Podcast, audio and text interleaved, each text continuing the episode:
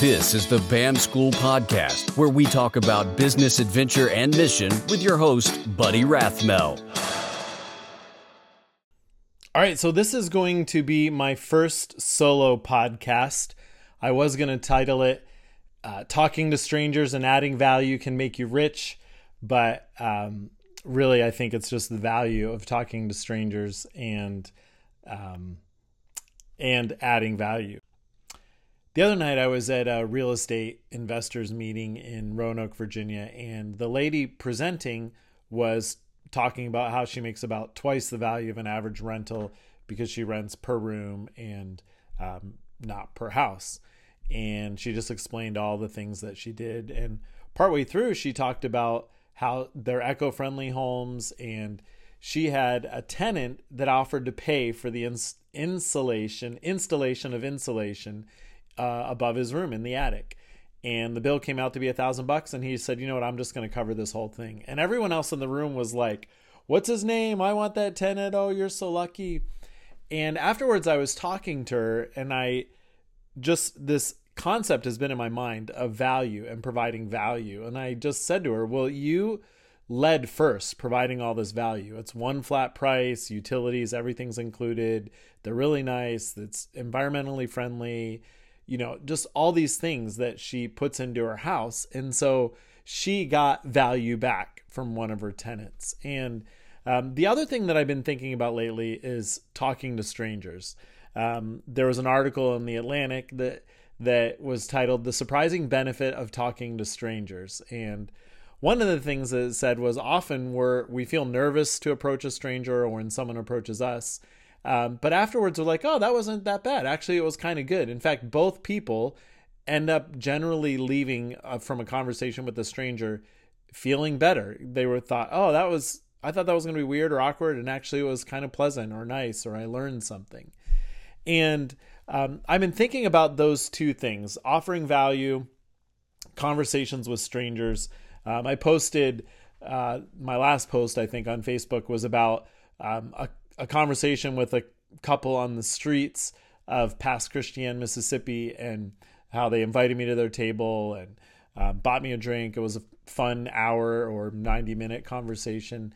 And um, during that conversation, I said, I'd really like to talk to somebody that lives in one of these mansions on the um, ocean front tomorrow. And um, and so you know we we left and the next day i actually had the opportunity to talk to a guy um, who lived in one of those mansions and um, he was selling some antiques like high-end antiques and um, i just started asking him questions and ended up getting like an hour tour of his place. He took me it was a 10000 square foot mansion. He took me through all the rooms explained what he did talked about having to fight after Hurricane Katrina to get things rebuilt. I guess the place was condemned by the insurance or somebody.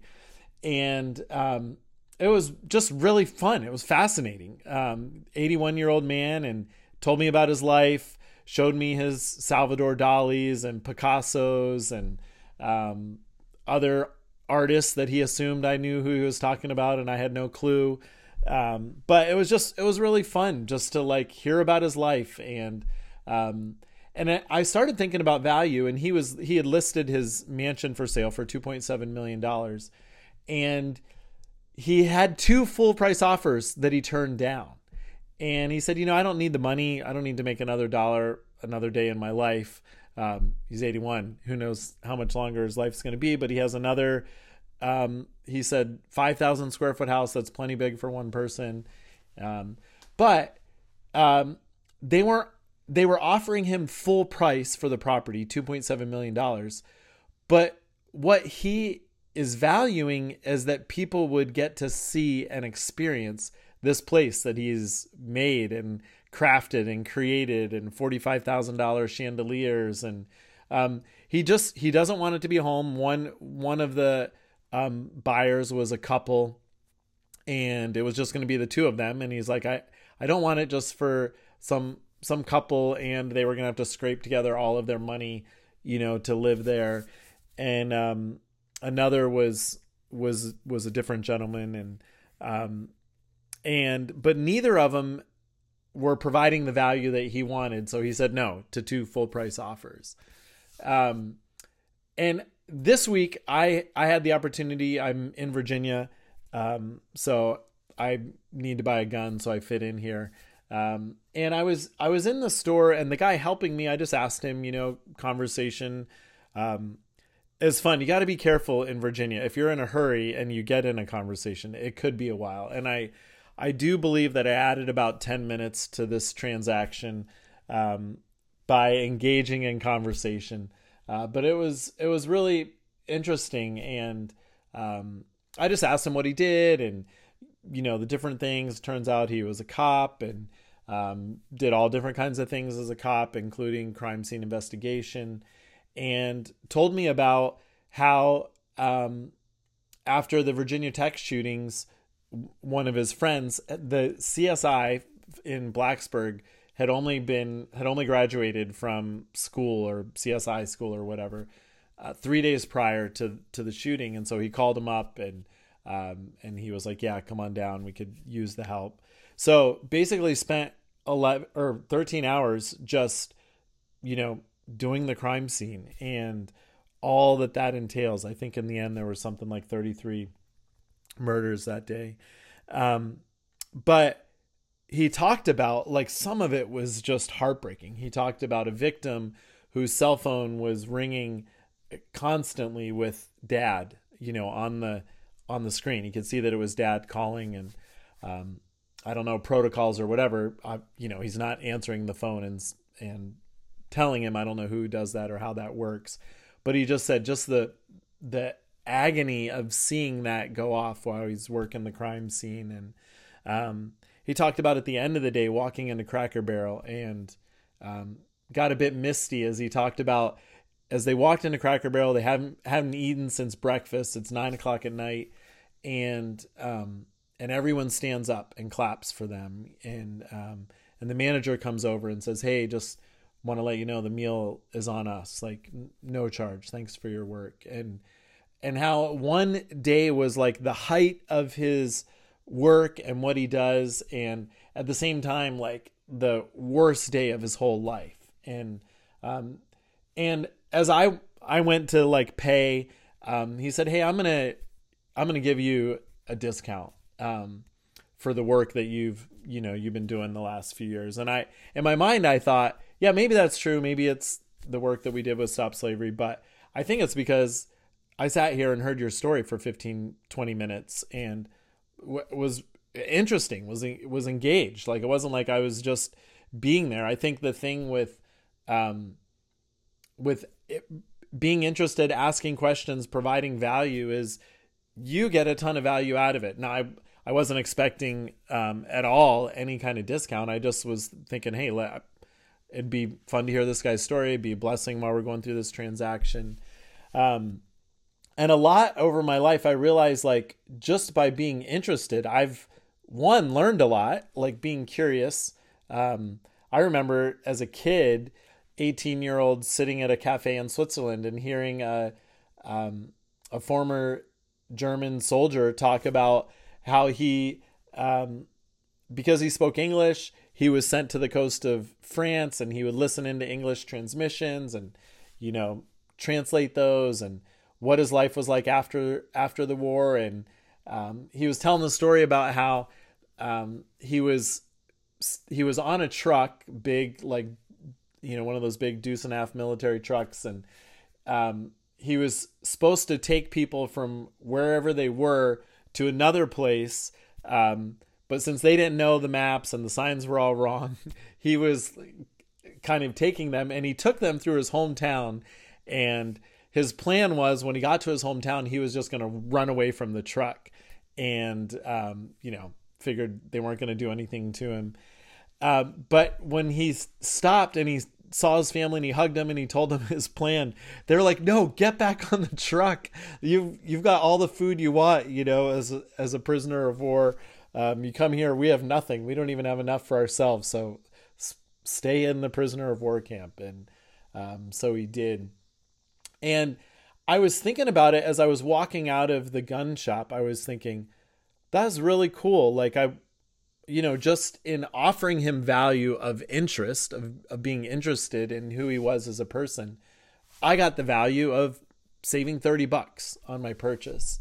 And then I thought about it. I and I actually realized it not just did I get 30 bucks off of this, but another friend, when I told him I was moving to Virginia, I probably needed to have a gun. Another friend of mine actually off actually bought that gun for me. They said, "Hey, um, you know, it was six hundred and three dollars after my discount," and they said, "Hey, I want to get this for you. I'm sending you six hundred bucks." And um, they're like, "You can buy a cheap gun and a lot of ammo, a really good gun, not a lot of ammo, whatever. Just six hundred bucks. Here's a gun to buy." And I realized I'm like, that is value that I've provided as a friend. Um, and I even told him, I said, "Listen, I have, um, you know, I have some money in the bank. I could buy this gun, but um, I bought an old fixer upper, and like any spare dollar I have probably needs to go to that right now. I'm probably not going to buy a gun.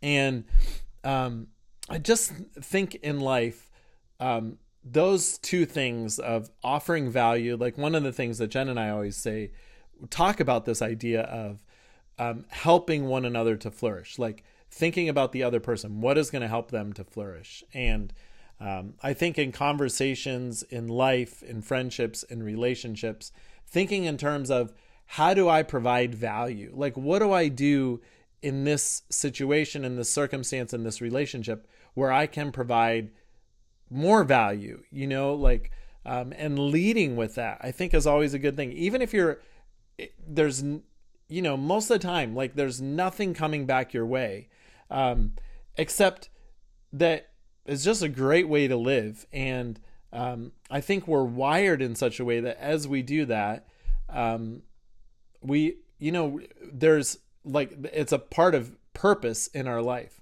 I was reading an article this morning that talked about the balance between pleasure and purpose in each of our lives. And sometimes we lean more towards one and sometimes more towards the other. But, um, and teenagers are the absolute lowest, no surprise, in America on purpose, um, and high on their pursuit of pleasure. But um, I think when we are looking to add value, looking to serve others, looking to be a blessing, um, we get that return in spades. And sometimes I I just got a text this afternoon that said, "Hey, show up for your um, interview here and bring this and this and do this. And i just i thought um, well that person's never going to show up for the interview because it's not it wasn't intended for me.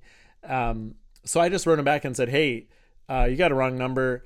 If you have an email address for this person you might want to reach out to them that way. And they just wrote back and said hey thanks so much for responding.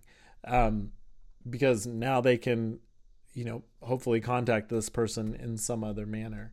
Um, and I think of I think of that lady who had a tenant buy a thousand dollars worth of in, insulation for her property. And it started because she's not thinking, oh, what can I get from my tenants? She's thinking, how can I make how can I make their experience great? Like from start to finish, all the things that she thinks about. And she's rewarded by her properties are full, she makes a lot of money. Um, she does well. She actually only lives um, here in Roanoke like four months out of the year. She's on her way to Costa Rica right now. Um, but she's able to live in Costa Rica well, one, because it's cheap, and two, because she is providing great value here in Roanoke to people that are living in her apartment building. So, anyway, um, hopefully that encourages you to uh, maybe talk to strangers, maybe offer value um, in the relationships that you have and not not to do it because there's blessings back to you, but um, that's something that I've been thinking of lately. Is a lot of um, a lot of the blessings I've received in life are because I've entered into the relationship or whatever without the thought of what I'm getting back, but just what can I give on the front end? How can I bless this person? You know what um, what would that look like? And um, I thought that uh, Jen and I are part for I thought seven weeks, and it turned out through passport and other things it's going to be a little bit longer. And I was feeling a little bit somber as that reality struck me the other day, and I just had the thought of um, ugh, this sounds it sounds bad as I'm saying it, but I just had the thought of like because I've been a person that has offered value, often in conversation, often in um, relationships. Like there's probably a hundred people that I could call right now that would be happy to have my call and it would be a fun conversation. And so I saw one, I was looking through Facebook. I'm like, oh, we haven't talked in four years. Hit dial, had a fun conversation followed up with another person that I hadn't talked to probably in six months. Had a great conversation. Um, but it was just neat to go, you know what? Because hopefully at this point in my life, um, at least, you know, for a chunk of my adult life, I've been focused on how do I add value in relationships that when I call, people pick up the phone and are, you know, happy to talk to me. I know there's some of you out there, you probably wouldn't watch this far if um, that's not you, but there's probably some of you that would be like, heck to the no. Buddy calls me, I'm not picking up. I just want to encourage you talk to strangers, add value in your relationship. It's a good way to go. So, how can this help us in the business context? Well, um, I had a, the Facebook post that I referenced earlier. Um, the guy that I met was actually trying to sell his business. He didn't want any down payment for it. It was a business that did pretty well. I would estimate just from the conversation and the vacations that he took, at a bare minimum, he's pulling in a hundred thousand a year in profit. Um, probably doing even better than that, but he was willing to give his business away for free to somebody that was willing to work hard to make it happen. Um, the guy that I talked to in his mansion, he actually had a couple businesses um, that were part of that property that um, I think under the right circumstances and the right person bringing value, um, they could potentially walk into that situation without um, much or any money down at all, um, given the right set of circumstances. And I think that the way that talking to strangers and adding value can make you rich, uh, I think, is connecting with business owners that are strangers and just going in and saying, "Hey, is your business for sale?" Um, or calling them up on the phone um, asking them questions, finding out, you know, if it is a business for you. And there's actually people that teach this strategy. Um, there's a number of people, um, Jeremy of the Harbor Club. Um, there's a guy, Carl Allen. I think it's called like Dealmakers Society or something like that. Um, I got a training course years and years ago, 2008, that was all about buying a business with no money out of pocket um, whether it's a leveraged buyout or seller financing, talking to the to the seller and, and getting the seller to finance. So there's a lot of ways that that, that can happen. Um, just talking to strangers and and finding things out, finding out who might be selling, um, who would be interested in selling. I'm actually living in a property that I got by calling the lady. The house wasn't for sale. Um, she hadn't listed it and we got a tremendous deal. I think that I hopefully have added a I know that I've added a lot of value to her because she's told me that. She's expressed that to me. She added a lot of value to me by giving me a house well under the Zillow Zillow listing value for it. Um, I mean, we we bought it, we paid for it, but we're we're both adding a lot of value to one another in the process. I actually purchased it two and a half months ago. And I think today, hopefully, she's been out of the house for like maybe a little over three weeks. And hopefully today she'll have all her stuff off of the grounds. Um, or I'll probably be carting it over um, in my car to her new place. But um, yeah, I just want to encourage you talk to strangers, add value. It's a great way to live. BAM School facilitating a global, self funding, disciple making movement through business. Thanks for tuning in to the BAM School podcast. Find show notes, free courses, resources, and more at forbam.com.